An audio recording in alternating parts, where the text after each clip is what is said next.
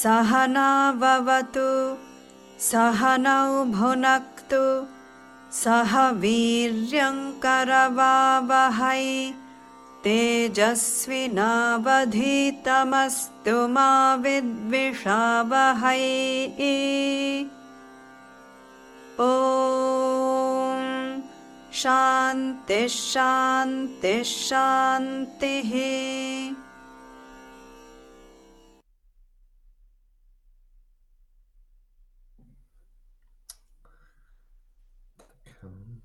Dostávají Vánoce, když jsem se tak kouknul na obrazovku a říkal jsem si, co asi většina lidí teď před Vánoci dělá. Tak jsem si vzpomněl na, na to acquisition and enjoyment. Takže teď je čas eh, to acquire, to všechno to pořídit, aby, aby potom se to dalo rozbalit a mohl nastat ten enjoyment. A abychom si znovu mohli vyzkoušet pod vánočním stromečkem, že štěstí, přesně řečeno, trvalé štěstí, ale ono ani to krátkodobé technicky vzato není v objektech. No, uh, Honzo, uh, pojďme se podívat na, tě se říct tvojí hodnotu, ale ona to asi je univerzální hodnota, tak na hodnotu, kterou jsi dneska pro nás pěkně připravil. Já už jsem si ji připravil uh, mnohem dříve. Ano. Takže ji zopakujeme jenom. A tak vždycky se musím zeptat, jakou hodnotu probíráme, abyste byli v obraze. A kdo to řekne v sanskrtu, tak bude mít stromečkem dvakrát větší radost. Vy jdeš a tomat vám. To je vitvám.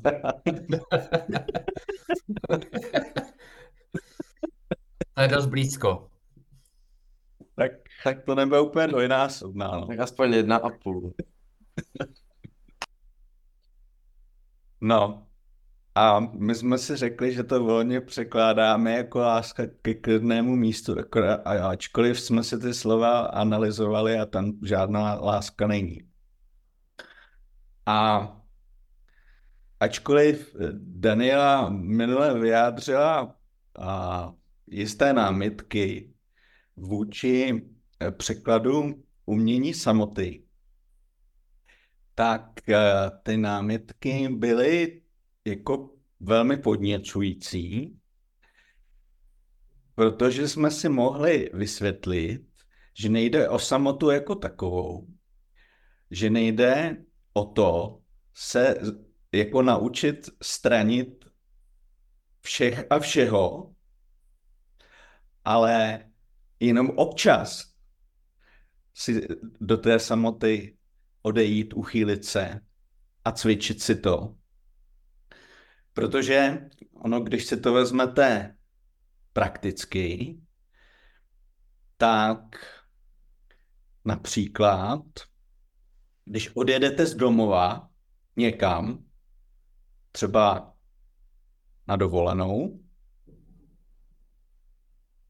uchylíte se na jiné místo prostě, tak po jistém čase se těšíte zase domů. Takže ono to má tam psychologický efekt, že když se na chvíli uchýlím na klidné místo, tak to má i ten, můžeme říct, trošku přízemnější efekt, než ty naše přemýšlení o těch důležitých otázkách, ale má to i ten přízemní efekt, že se zase těšíme buď na to prostředí, do kterého se vracíme, nebo na ty lidi, se kterými normálně jsme. Takže ta hodnota, když se nad tím zamyslíme, jako je velmi, velmi praktická. A zdůraznili jsme si teda nakonec a shodli jsme se, že to právě není hodnota o tom, aby jsme se stranili lidí, nebo abychom neměli rádi lidi, ale naopak, abychom se naučili být sami a byli spokojení a abychom se naučili i zároveň i opak, když jsme mezi lidmi, aby jsme taky byli spokojení. Takže to je o té hodnotě. Ale vzhledem k tomu, že jsme neustále prostě momentálně zahlcováni různými uh, přílivy těch vnějších podnětů, tak potřebujeme občas takzvaně vypnout. A řekli jsme si, že v ideálním případě se, se říkalo, že by, že by bylo dobré třeba na dva až tři dny někam úplně o samotě odejít. A když to nejde na dva až tři dny, tak na den. A když to nejde na den, tak na půl dne. A když to nejde na půl dne, tak na hodinu. A tak dále. A když to nejde na hodinu, tak aspoň na chvíli. A nebo to dělat tím relativním způsobem, který například minule měl dobré uh, postřehy Štěpán, jestli si to dobře pamatuju, který třeba říkal, že alespoň na víkend uh, vypíná pracovní telefon a že je k dispozici prostě jenom pro uh, svoje blízký. Tak to je taky relativní praktikování tady té hodnoty. A těch možností, jak, jak to dělat, udělat je asi hodně. Například mě napadá právě, až skončíme tu acquisition a budeme mít tu enjoyment a indulgence s tím spojenou, tak bychom třeba mohli třeba na půl dne vzít uh, rodinu, nechat doma mobily a někam vyrazit. A už to je praktikování ve věk tady se vitvam. Takže to je asi tak krátce ještě na doplnění. Pokud někdo má ještě nějaké jiné nápady, jak praktikovat vyvěk tady se tam, protože ještě pán minul měl dobré postřehy.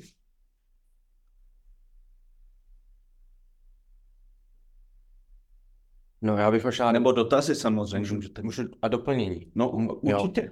Mě, jak jsi mluvil o tom cestování, tak mě, mě to strašně evokuje, když uh, Petrova oblíbenkyně Anička Hogenová jednou rozhovoru uvedla, cestuji proto, abych si více vážila svého domova. Tak to jsem si tak jak zapamatoval a strašně se mi to vlastně líbí. No má to vlastně ten efekt, no. Má to ten efekt.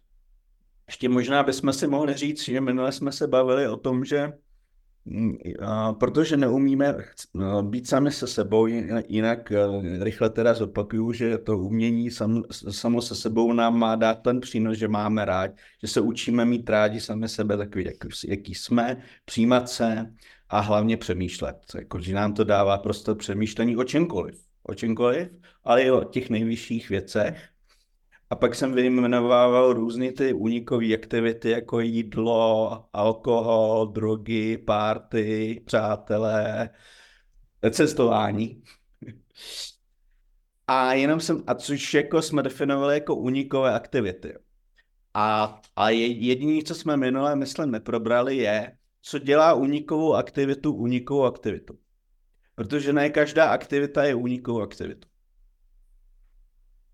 Uměl by někdo odpovědět?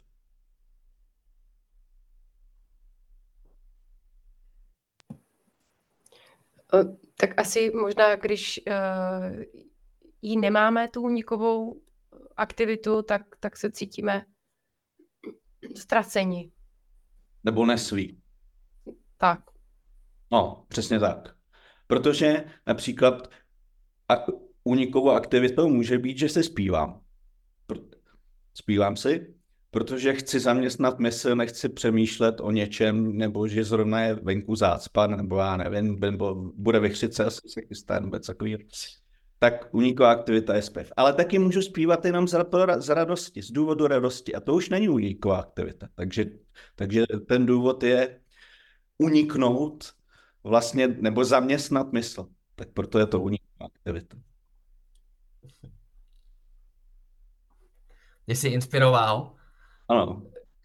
Tím, tím, že když eh, zaspívám, tak v tu chvíli všichni utečou z naší domácnosti a, naše, a můžu praktikovat lásku k klidnému místu, jelikož se ocitnu a to se omlouvám, to jsem nechtěl. Taková uniková aktivita na druhou.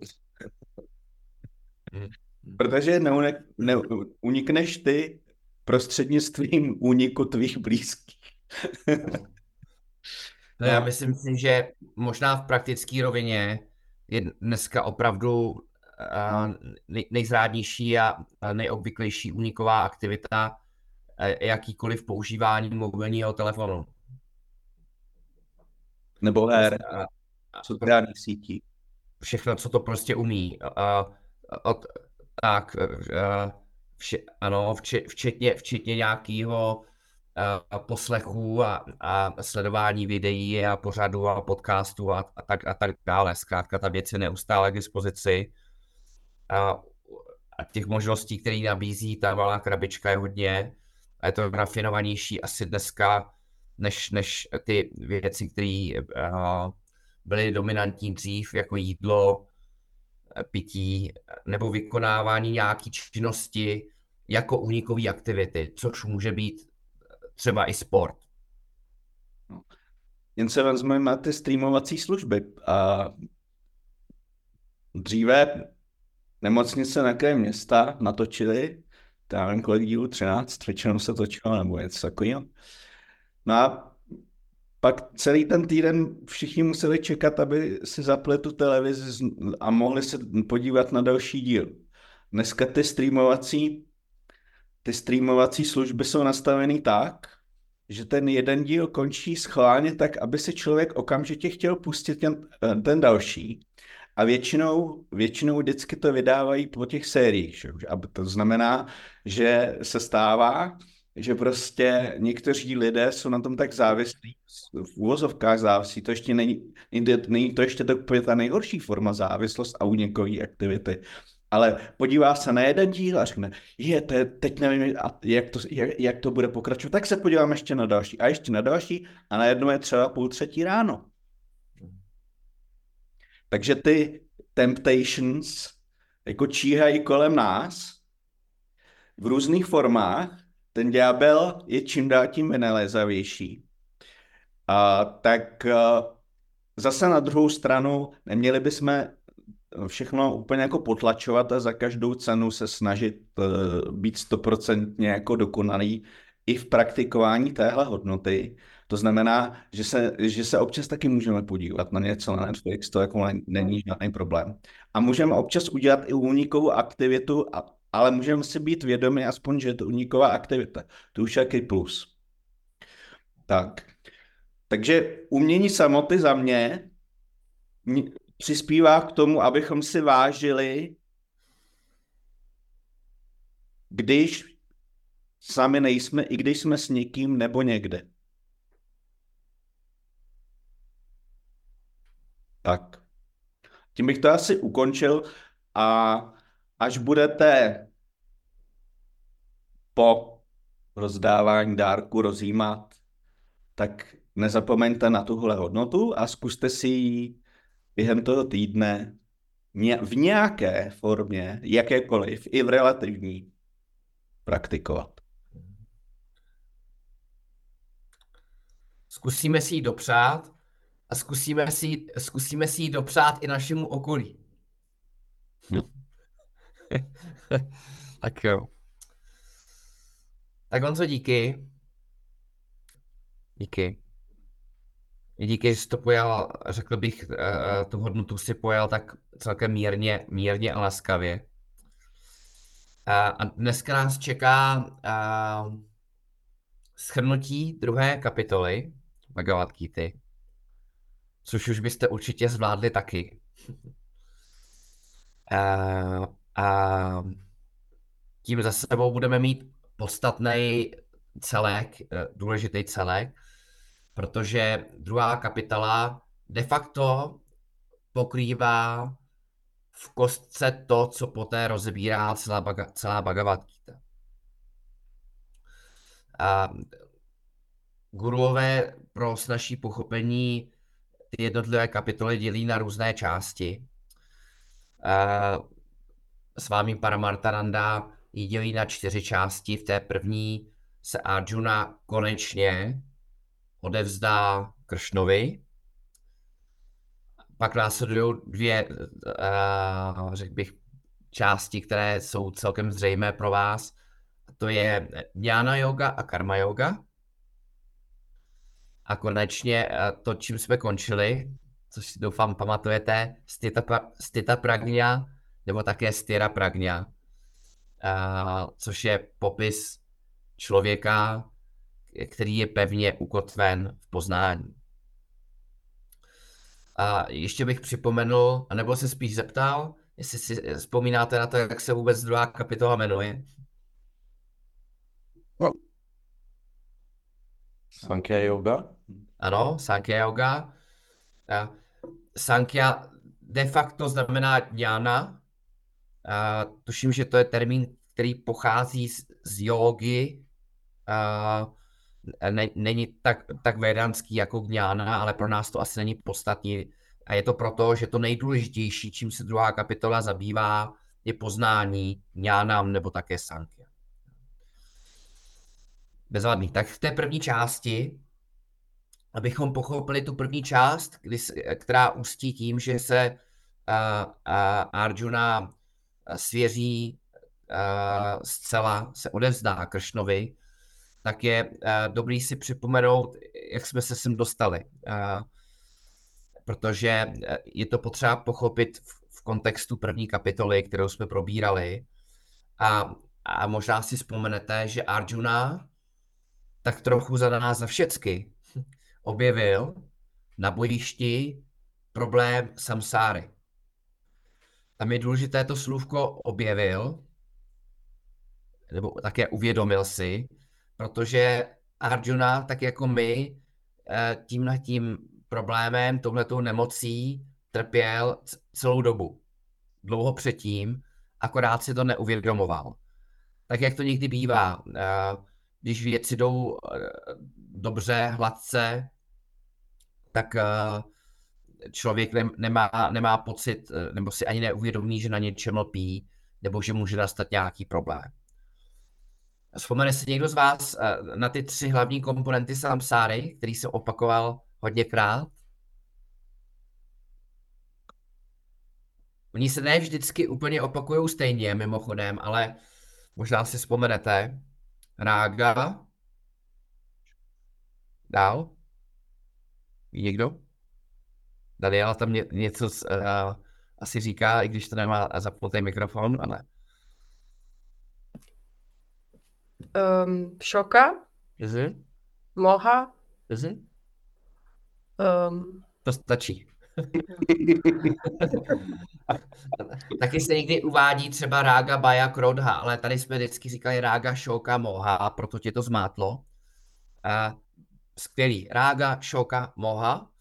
A to první rága v tomto kontextu znamená lpění. A možná s vámi žít o tom napsal celou knihu, kterou pojmenoval tak drsně The Holocaust of Attachment. A, a, a rága je univerzální lidský problém. Je univerzální, protože si týká všech, bohatých, chudých, uh, bílých, snědých a, a tak dále, mužů, žen, starých, mladých, vzdělaných, nevzdělaných. A týká se všech a to, to, co se liší, jsou pouze objekty, na kterých lpíme, a případně intenzita, se kterou na těch objektech lpíme. A jak jsem zmínil, tak Arjuna tímhle tím problémem trpěl dlouho předtím.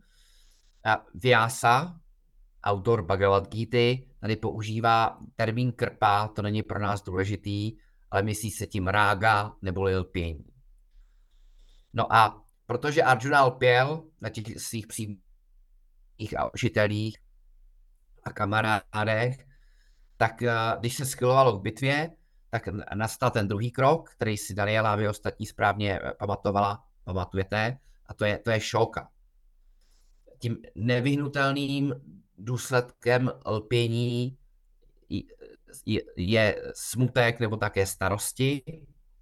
Proto se ta první eh, kapitola mimochodem jmenovala uh, uh, Vyšáda yoga, tuším, neboli yoga Arjunova, Arjuna Vyšáda yoga. Yoga Arjunova smutku. A v tomhle případě není ani asana, ani, ani duchovní tech, praktika, ale, ale v, náz, v názvech kapitol Bhagavad Gita slovo yoga znamená téma. Takže proto se, proto se ta první kapitola pojmenovává jogou nebo nebo Arjunův smutek. A, a důvodem je to, že a, když na někom nebo na něčem lpíme, tak přestože někde v pozadí víme, že všecko, co začíná, jednou končí, tak tak nějak si přejeme, aby, aby ten objekt, člověk se mnou už byl na pořád. Typicky romantický letní teplý večer s, lidmi, který máme rádi na hezkém místě, si možná přejeme, aby nikdy neskončil. A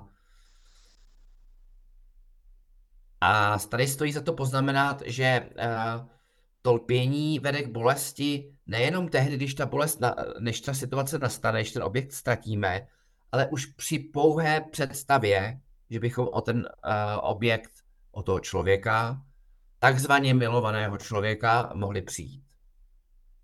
A tím si právě prochází Arjuna. Za nás, za všechny. Takže to byla rága, šoka, a to vede k tomu třetímu projevu, který nazýváme moha. Překládali jsme to slovem delusion, nebo taky zmatení, vnitřní konflikt. Ten hluboký žál způsobí, nebo smutek, případně strach, trošku v, jiné formě, způsobí to, že náš intelekt nefunguje dobře. A v tu chvilku nejsme schopní takzvaně rozlišovat, to je to slovo vyvéka, máme eh, problém se rozhodnout eh, mezi tím, co je špatný a to, co je správný, respektive mezi tím, co je správný a co je špatný. No a Arjuna vlastně čelil všem třem. Rága, Šoka, Moha, takže byl až po uši v samsáře. A objevil svůj problém, naštěstí, Nejdřív se ho pokusil vyřešit sám, a, což vedlo e, k tomu, že udělil dlouhou přednášku a, pánu Kršnovi, což si můžeme s úsměvem třeba vysvětlit tak, že to byla Kršnova prarabda, když si to zkrátka tím musel projít, když to říkám z lehkostí, to asi není, není pointa, ale pointa je tady dvojí, že Kršna musel, musel celou první kapitolu a ještě deset veršů druhé kapitoly naslouchat Arjunovi a zároveň nás tím učí to, že když je někdo emocionálně rozrušen a, a nežádá nás o radu, že bychom měli naslouchat a mlčet. A, nevím, jak vy, já jsem to slyšel mnohokrát a jsem, jsem za to rád a myslím si, že je to něco, co si potřebujeme všichni znova a znova připomínat. A, a Kršna vydržel poslouchat všechny tyhle Arjunovy nesmysly, když mu Arjuna vysvětloval, že není správný vést tuhle tu válku, že je lepší ujiště do lesa a tak dále. No a na začátku druhé kapitoly se Arjuna posune i díky tomu, že má tu příležitost se vymluvit v několika vlnách a objeví vlastní bezmocnost. A to je důležitý mezník, protože pokud nepochopíme vlastní bezmocnost, tak se uh, nikdy neodevzdáme Bohu, nebo se neodevzdáme učiteli, v tomto případě Gurovi Krštovi. Uh, naštěstí možná na, na, na, ve srovnání s většinou lidí, Arjuna měl sebou ve voze někoho, koho se mohl chytit, protože to, tonoucí se stébla chytá a když se chytneme stébla, tak jdeme, jdeme pod hladinu i se stéblem.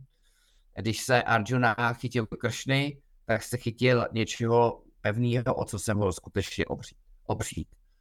A proto tuhle tu část Arjuna uzavírá tak, že v zásadě říká, Kršno, odezdávám se k tým nohám, což je důležitý, protože je to bezpodmínečný odevzdání se učiteli. Arjuna tím indikuje, že jeho mysl je otevřená, že je skutečně připravený naslouchat, že je prázdná v tom smyslu, že Kršna ji může jako nádobu naplnit učením. To znamená, že Arjuna odložil stranou všechny nápady, domněnky, a to, jak nad tím předtím uvažoval. A to je zase důležitý moment, protože primárním znakem studenta je otevřená, prázdná mysl. To neznamená, že student, když přijde třeba do Vedanta Academy, že je to někdo, kdo nikdy nic neslyšel a nečetl, ale že je to někdo, kdo je schopen to, co četl, slyšel a načerpal, dát stranou a ve chvíli, kdy poslouchá a studuje, tak bez předsudků, nefiltrovaně přijímat učení od učitele.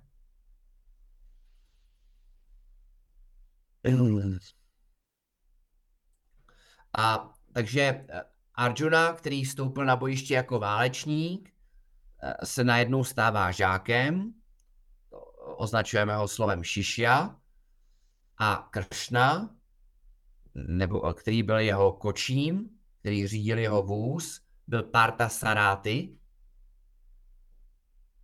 jo, Arjunův kočí, jako s vámi Parta Saráty, tak se stává učitelem.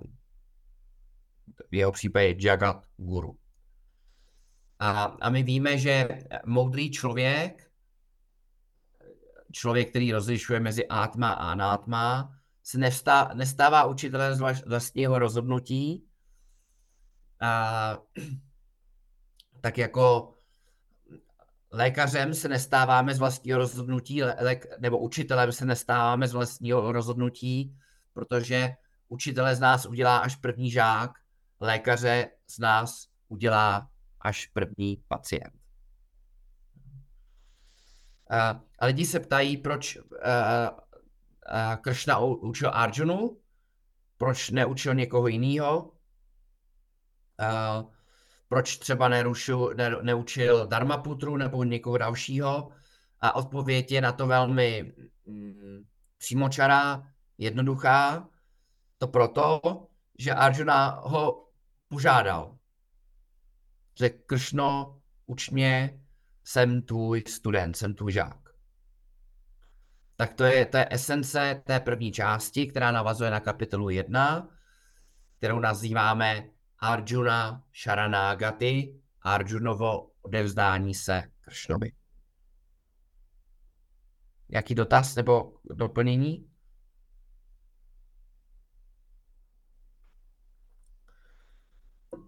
A poté následuje druhá část, část, kterou je dobré si čas od času připomenout, protože celá Gita na ní staví, a to je esence jnana jsou, jsou to de facto základní teze, tak, takové anglicky bychom řekli highlights, které potom budou podrobně dál rozebírány a proto je dobré je mít uh, dobře, dobře na paměti a tak, jak je uslyšíte, je schrnovat, tak uvidíte, že už je vlastně dobře, dobře znáte. Uh, a to jsou verše 11 až 25, které jsou z velké části často jenom s, malou, s malým pozměněním přebrány z Upanishad. A tady Kršna diskutuje skutečnou podstatu každého z nás, každého jednotlivce. A proč to dělá? Protože většina z nás si myslí, že ví, co jsme zač, já jsem Petr, tohleto, tohle, v zásadě tohleto tělo a hotovo a po ničem nepátráme. Proto se říká, že problém většiny lidí není to, co nevědí, ale, ale to, čím jsou si jistí a co tak ve skutečnosti není. The trouble with most folks is not so much their ignorance as their knowing too many things which are not so. Teď jsem zapomněl, kdo to řekl a možná si za chvíli vzpomenu. Uh, tak, a pro, takže si myslíme, že víme a Kršna se snaží uh, vyvést Arjunu omylu, ukázat mu, že není tělo, není mysl, a když zmi- používal slovo mysl, mám na mysli intelekt, a že to je základní omyl naprosté většiny lidí. A, a Kršna ukazuje a bude ukazovat, že tělo je cosi jako dočasný oděv, nástroj, který odkládáme v čase smrti a dokonce ho odkládáme i v čase spánku, podobně jako mysl odkládáme v čase uh, hlubokého spánku. A uh, tělo a mysl používáme během dne a mysl používáme ještě k tomu uh, v čase snů, respektive po dobu, uh, kdy, kdy sníme, tom takzvaném dream state. To znamená, že jak tělo, tak mysl používáme pro transakce. Pokud něco používáme pro transakce, pro kontakt se světem, pro nějakou činnost, tak je to nástroj, nejsem, nejsem to já. A z toho, z toho plyne, že ve skutečnosti nejsem ani tělo, ani, ani mysl, ale že jsem cosi jiného. A Kršna ukazuje, že to, co jsem, je princip vědomí, a což nás vede k otázce, co je vědomí, což jsme, což jsme studovali mnohokrát. Studovali jsme to i v Tatva Boze, tuším. A řekli jsme si, že vědomí není část, produkt ani vlastnost těla, že já vědomí jsem nezávislý princip, kterým tělem, který tělem prostupuje, oživuje ho, že vědomí není omezený hranicemi těla a že i když tělo zemře, přestane fungovat a rozpadne se, tak vědomí zůstává. Jisté, jisté srovnání nabízí světlo.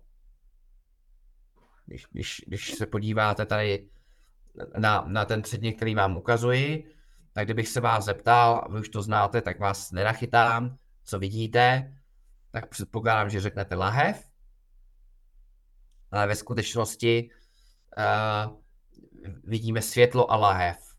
Protože bez světla bychom lahev ne, neviděli. A to, to světlo není část, produkt ani vlastnost této lahve. Není omezeno poruch, povrchem lahve, když lahev odstraním, světlo tady zůstává. A to znamená, že, že rozdíl je v tom, že pokud by světlo by tady nebylo k dispozici, tak lahev by byla neviditelná. Tak eh, tolik princip vědomí, atma, eh, mé pravé podstaty a, a Krishna a eh, použil takzvané pointers, máme proto hezké české slovo s Honzou, vodítka, který mi naznačuje, co jsem vlastně zač. Slovo vodítko je eh, celku vhodné, vhodné proto, že eh, je potřeba ty jednotlivé termíny používat opatrně jako indikátory, nikoli doslovné. Zejména hned ten první, Atma Nitya. Slovo Nitya často před, překládáme jako věčný, věčné, což nás pravděpodobně může vést v představě, že to je něco, co existuje strašně moc dlouho. Ale ve skutečnosti by asi bylo lépe říci, že to je něco, co stojí zcela mimo čas, čeho se čas netýká. Naopak, v čem čas je. Takže Atma Nitya. Také jsme si říkali, že Atma Satya, neboli Atma je the reality, ta jediná skutečná pravá realita, skutečnost, nezávislá skutečnost a všecko ostatní je, má takzvanou závislou existenci. Vzpomínáte, jaký jsme na to, pro to používali slovo? Ten pár satya. Mytya. Mytya, no. Takže bychom mohli pro představu říci, že pravdou vlny je voda. Voda je pouze na, pardon, vlna je pouze název a jistá forma vody. Voda v jakési formě. Takže átma je satya, protože existuje nezávisle samo o sobě. Všecko ostatní závisí pro svou existenci na átma, na vědomí. Takže nitya, satya, pak jsme si říkali, že sarvagata, vše prostupující, podobně jako prostor. Um, je, pak jsme říkali, že aprameja, to souvisí se slovem pramánám, neboli uh, pramána je prostředek pro poznání a prameja je to, co je nepoznatelné, to, co, to, co prožívá a není nikdy pro, prožívané. Takže uh, na žádné fotografii neuvidíme fotoaparát, který tu fotografii vyfotografoval, ale když se dív, na fotografii díváme, tak víme, že, že nějaký fotoaparát tam musel být. To znamená, že každý můj prožitek je důkazem vědomí ve tmě. Ve, ve tmě. Ve tmě taky, ale hlavně ve mně. no. To znamená, že já jako vědomí prožívám, vnímám, ale protože jsem subjekt, tak nemohu spatřit v pravém slova smyslu sám sebe. Jsem, jsem ten, kdo se dívá a ten, kdo není nikdy spatřen. To je aprameja. Pak jsme si řekli akarta a bokta, ten, kdo nekoná a nenese nás plody, nezískává plody svého konání. A, a poslední z těch důležitých šesti bylo nirvikára, to znamená, že atma je neměnné, na rozdíl od našeho těla, který, které prochází těmi fázemi a, zárodek, zrození, růst, nemoc, rozpad, rozklad, smrt. A Arjuna má dva cíle, nejenom, uh, pardon, uh, Krishna má dva cíle, nejenom Arjunovi popsat a vysvětlit tohleto Atma, jeho pravou podstatu, ale zároveň uh, Arjunu přivést tomu, aby si ho postupně uvlastnil a aby si uvědomil, že on je to, to je on sám. A že tělo a mysl a intelekt jsou nástroje, který používá. Který mimochodem na noc odkládá, tělo na celou noc, každou noc, a mysl na tu část noci, kdy, kdy spí hlubokým spánkem. No. A vede Arjunu k tomu, aby se opustil, aby opustil ten vlastnický pocit, tohle, tohle to je moje dělo, to jsem já. Tolik část na jogy. Uh, ta nejdůležitější část, podle které se druhá kapitola jmenuje a která bude podrobně rozebírána v kapitole čtvrté a v kapitole páté. A tady, piju.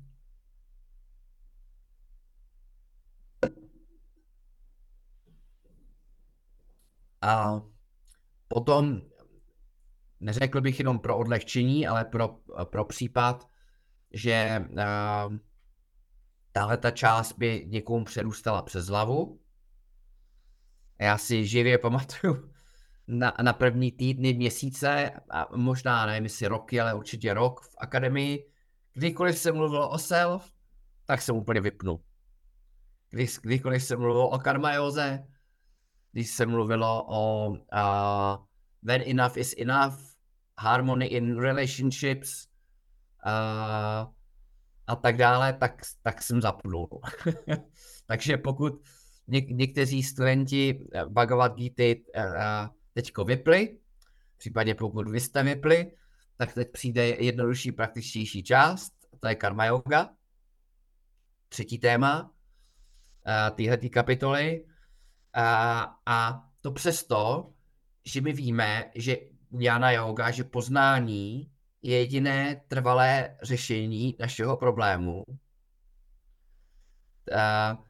tak je to, protože to je příliš jemný téma, tak uh, tady máme karma jogu, která má tu schopnost připravit naší mysl tak, že se stane dostatečně soustředivá, jemná, nepříliš extrovertní, nepříliš roztěkaná. A takový člověk je potom následně připraven na Jana jogu. Mimochodem poznáte to jednoduše, myslím na sobě, ne na těch druhých. Uh, na druhých taky, když vidíte, že někdo zavře, zavře oči, udělá na joze na další dobu, tak usnul, ale hlavně na sobě jsme připraveni tehdy, když nás na yoga začne bavit a zajímat. To je indikace toho, že mysl je připravena. A takže Kršna se stoupí o několik pater níž a ukáže nám, že karma yoga je, je co? Pamatujete si? To by byl smutný, kdyby mi nikdo nepomohl s karma jogou. Správné jednání se správným postojem. Bezvadný. Správné jednání se správným postojem. Jo? A na správné jednání se můžeme dělat různě, dívat různě. Můžeme si například jednání uh, nebo činnost jednání akci, jednání asi nejlepší slovo, rozdělit na satvické, rajasické, tamasické. Satvické se vyznačuje tím, že, že zahrnuje více lidí, kterým tohleto jednání prospívá. Čím více, tím lépe. Tady bych udělal malinký varování. To neznamená, to vůbec neznamená, že Vedantin se snaží zachránit svět. Ale Vedantin, eh, člověk na duchovní cestě, se snaží prospívat svému okolí a, a proto jedná satvěcky, zejména. Pak jednání rajasické, to je v zásadě jednání sobecké, kdy mě svět a ostatní lidi kolem nezajímají. Říkám si, ať se postarají sami o sebe, každý svého štěstí strujcem a ať jsou na tom, jak na tom jsou, tak je to jejich osud. To je střední kvalita. A, a čo, karma yogi toto jednání omezuje a nahrazuje ho postupně čím dál tím více tím jednáním satvic. A konečně tamasické jednání, to je takové jednání, kdy získávám zdánlivě na první pohled získám prospěch pro sebe na úkor ostatním. Ostatním neváhám jim něco sebrat nebo jim ublížit. Takže to je jeden, jeden uh, pohled na, na správné jednání. Také jsme zmiňovali Pancha Mahayagnyas, do toho teď nebudu zabí, zabývat, to je těch pět správných, to řeknu velmi volně, správných oblastí činnosti. Byli tam jiný rodiče, příroda, okolí, předkové a tak dále. No a potom je správný postoj, který má dvě části. Ten postoj má dvě části. A jednak ta první část je postoj při, vlastním, při tom vlastním jednání jako takovým, kdy všecko, co dělám, dělám buď řeknu to lehčí, s vyšším cílem, případně dělám pro, pro svět, pro Pána Boha, pro celek, pro vesmír. A v tu chvíli cokoliv dělám, je důležitý a je krásný. Jestli umývám nádobí, nebo teď vám tady vysvětluju karma jogu, nebo řídím auto, nebo pracuji ve firmě, ten základní postoj je, je podobný. Jo, I ta nejobyčejnější práce uh, se v tu chvíli stává vznešenou, v zásadě se stává bohoslužbou.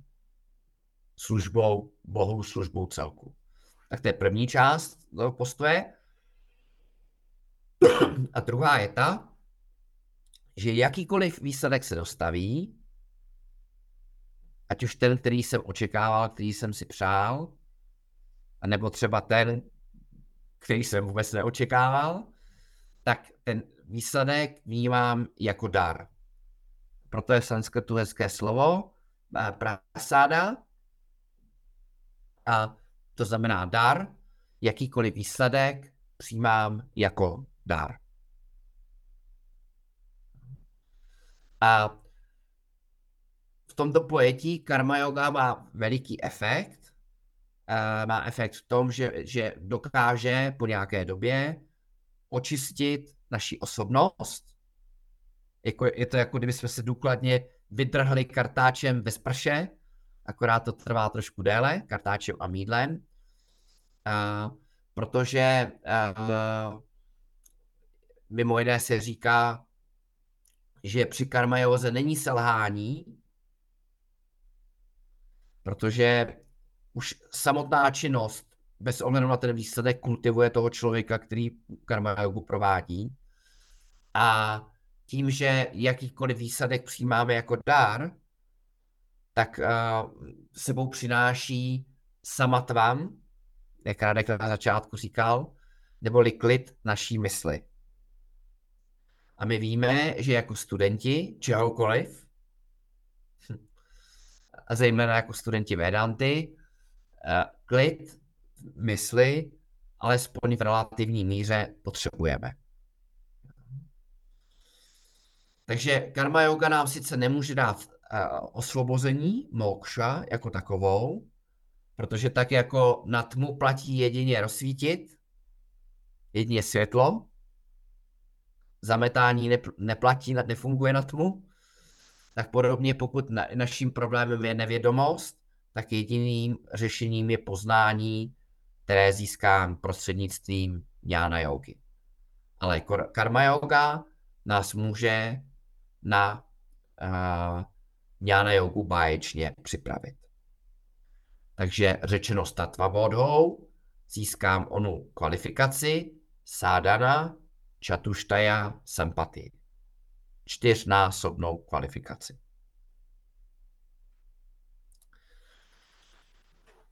No a poté, co uh, Krishna pokryl karma jogu, tak uh, na závěr, protože se Arjuna zeptal, možná si trošku vzpomínáte, jak se zeptal, ptal se uh, Kršny, jak takový styra pragňa, stita pragňa sedí, mluví, chodí a tak.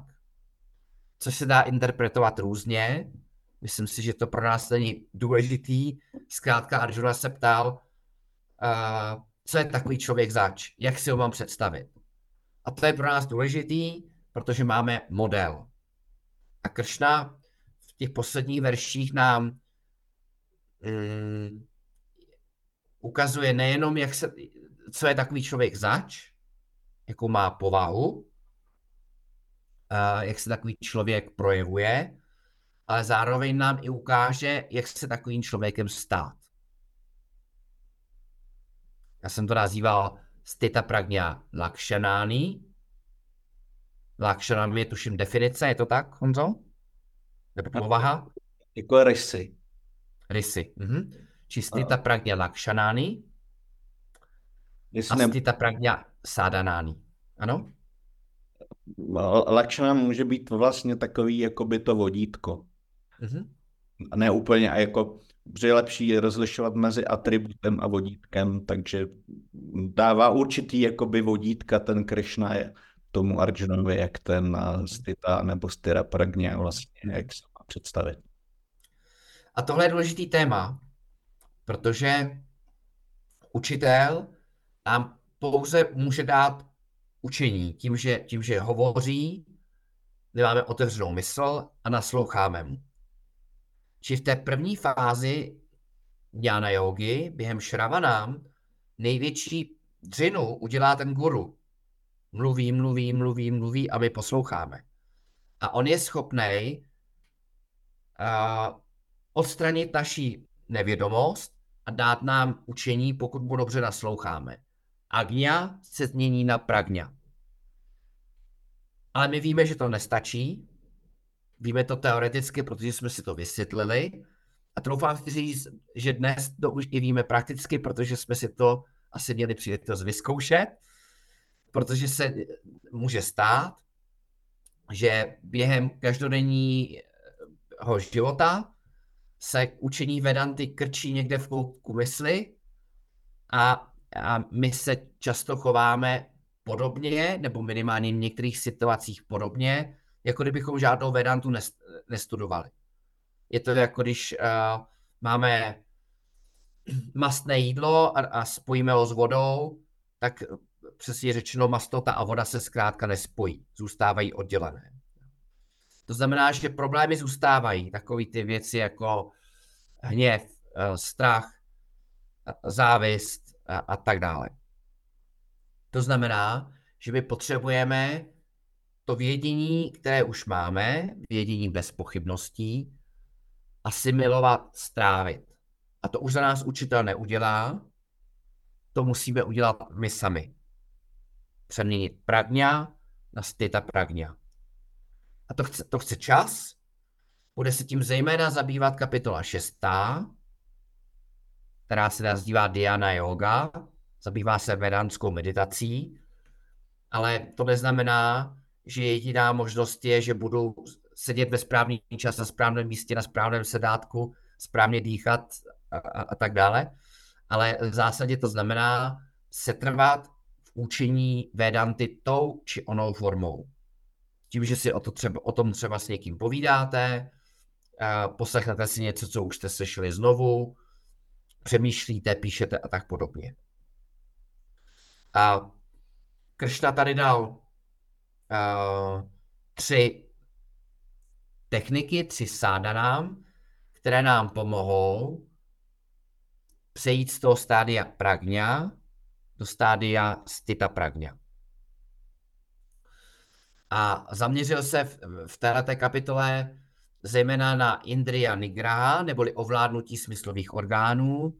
To si možná vzpomenete, kdy hovořil o tom, že smyslové orgány jsou silné, že i pro moudrého je obtížné kontrolovat, že mají schopnost odnést naší mysl, tak jako vítr foukne a loďka odpluje jiným směrem, než se ten, kdo se na ní plaví a tak podobně. A, a vede nás a Arjunu k tomu, že je potřeba smysly ovládat, protože pokud je neovládáme, tak prostřednictvím našich smyslů, zejména zraku a sluchu, pouštíme do naší, smysly, do naší mysli a, mm, různé části světa, které nás pak mohou rušit a brání nám asimilovat Vedantu. Stačí jedna věta, kterou slyšíme nebo čteme, stačí, když vidíme něco, co jsme vidět nechtěli nebo neměli a může nás to rušit hodiny, dny nebo taky měsíce.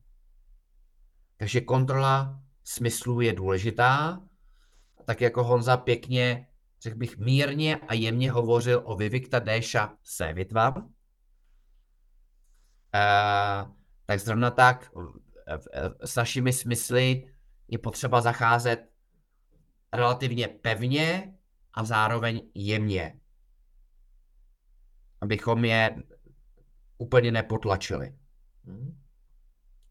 Tak to je kontrola smyslu, Indriya Nigraha, pak hovořil o Mano Nigraha, možná si vzpomenete i na žebřík pádu, respektive spíš jsme to nazývali asi schodiště pádu. To znamená, že potřebujeme se naučit aspoň do nějaké míry ovládat naší mysl. Tady uh, připomínám to, co mě přišlo důležitý a zajímavý. Uh, připustit, že v naší mysli může vytanout v zásadě kdykoliv jakákoliv myšlenka. Je myšlenka, na kterou nejsme pišní, protože vychází z určité vásany, třeba z minulých životů, a je na nás, z našeho podvědomí, a je na nás, co s tou myšlenkou uděláme. A Vedantin je velmi obezřetný, pečlivý, bdělý ve sledování a pozorování vlastních myšlenek a ví, že první myšlenka je vždycky slaboučká. A pokud to není myšlenka, kterou chci rozvíjet, a je první a je slaboučká, tak mám šanci ji nahradit myšlenkou jinou. Jo?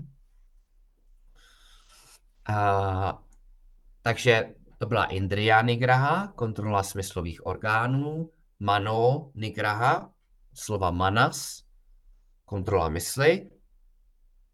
A konečně třetí metoda, kterou jsem už zmínil a kterou každá bude probírat důkladně v kapitole 6. A to je vedanská meditace, neboli nididhyasanam.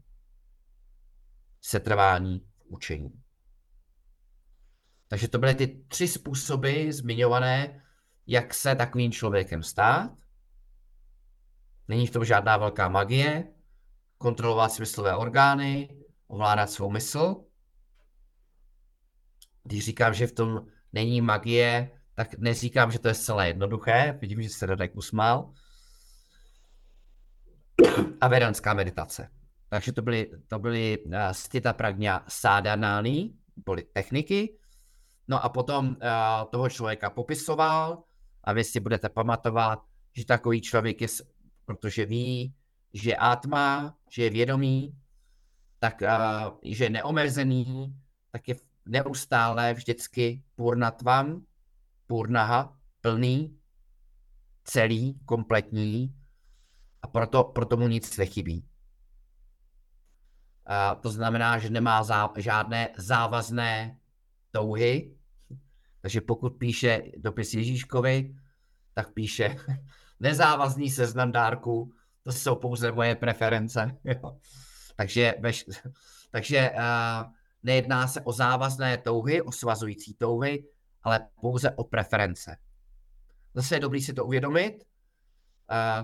Pravděpodobně s, vámi G, nebo nepravděpodobně, má rád určitý druh čokolády. A když nemá žádnou čokoládu, tak je purna stejně jako s čokoládou. A, a třetí, třetím, uh, uh, třetí vlastností je samatvám, uh, kterou, kterou jsme zmiňovali, to znamená klid, klid mysli. A také Vítarága Baja Krodha, to je to, co možná maličko se honilo v hlavě tobě, Danielo. A to znamená osvobození od rága, baja, krodha, lpění, strachu a hněvu. A, a na závěr Kršna přirovnával takového člověka k oceánu a, a ať už do něj řeky tečou, netečou, vyschnou, jsou povodně, tak oceán je vždycky plný nezávislý, naopak ve skutečnosti řeky závisí na něm. A ať je takový člověk kdekoliv, tak nemá žádný vnitřní konflikt. Uh, netýká se ho smrt v tom smyslu, že ví, že není tělo, hrubé tělo, ani jemné tělo, a že ve skutečnosti je ta podstata, neměná podstata, skutečnost vědomí. To znamená, že uh, dosáhl Jivan, nebo Jivan Mukti, osvobození během života a poté, co tělo odejde, tak to nazýváme videa mukty, ale to myslím, že pro nás zase není úplně klíčový termín v tuhle tu chvíli. Zkrátka takový člověk je svobodný, nezávislý a mimo jiný uh, Svámedží vždycky zmiňoval, že je i veselý. Že, uh, myslím si, že jedním z takových, uh, tím bych asi skončil, vedlejších jemných vodítek uh, toho, jestli s Vedantou zacházíme správně, je to, že máme jistou lehkost bytí. Ono i to slovo enlightenment neznamená, můžeme se na něj dívat jako na osvícení, a tu enlighten, tam je, tak, tam je kořen light, světlo, a taky, taky to naznačuje jistou lehkost. Lehkost. Takže uh, tím bych asi uzavřel kapitolu druhou a její shrnutí a přeju vám jistou lehkost v přípravách na svátky Vánoční. Je nějaký dotaz nebo komentář, tak určitě můžeme. Jenom obrovská vděčnost, Petře. Děkuji moc, jak nás tím provádíš. Děkuji. Taky děkuji.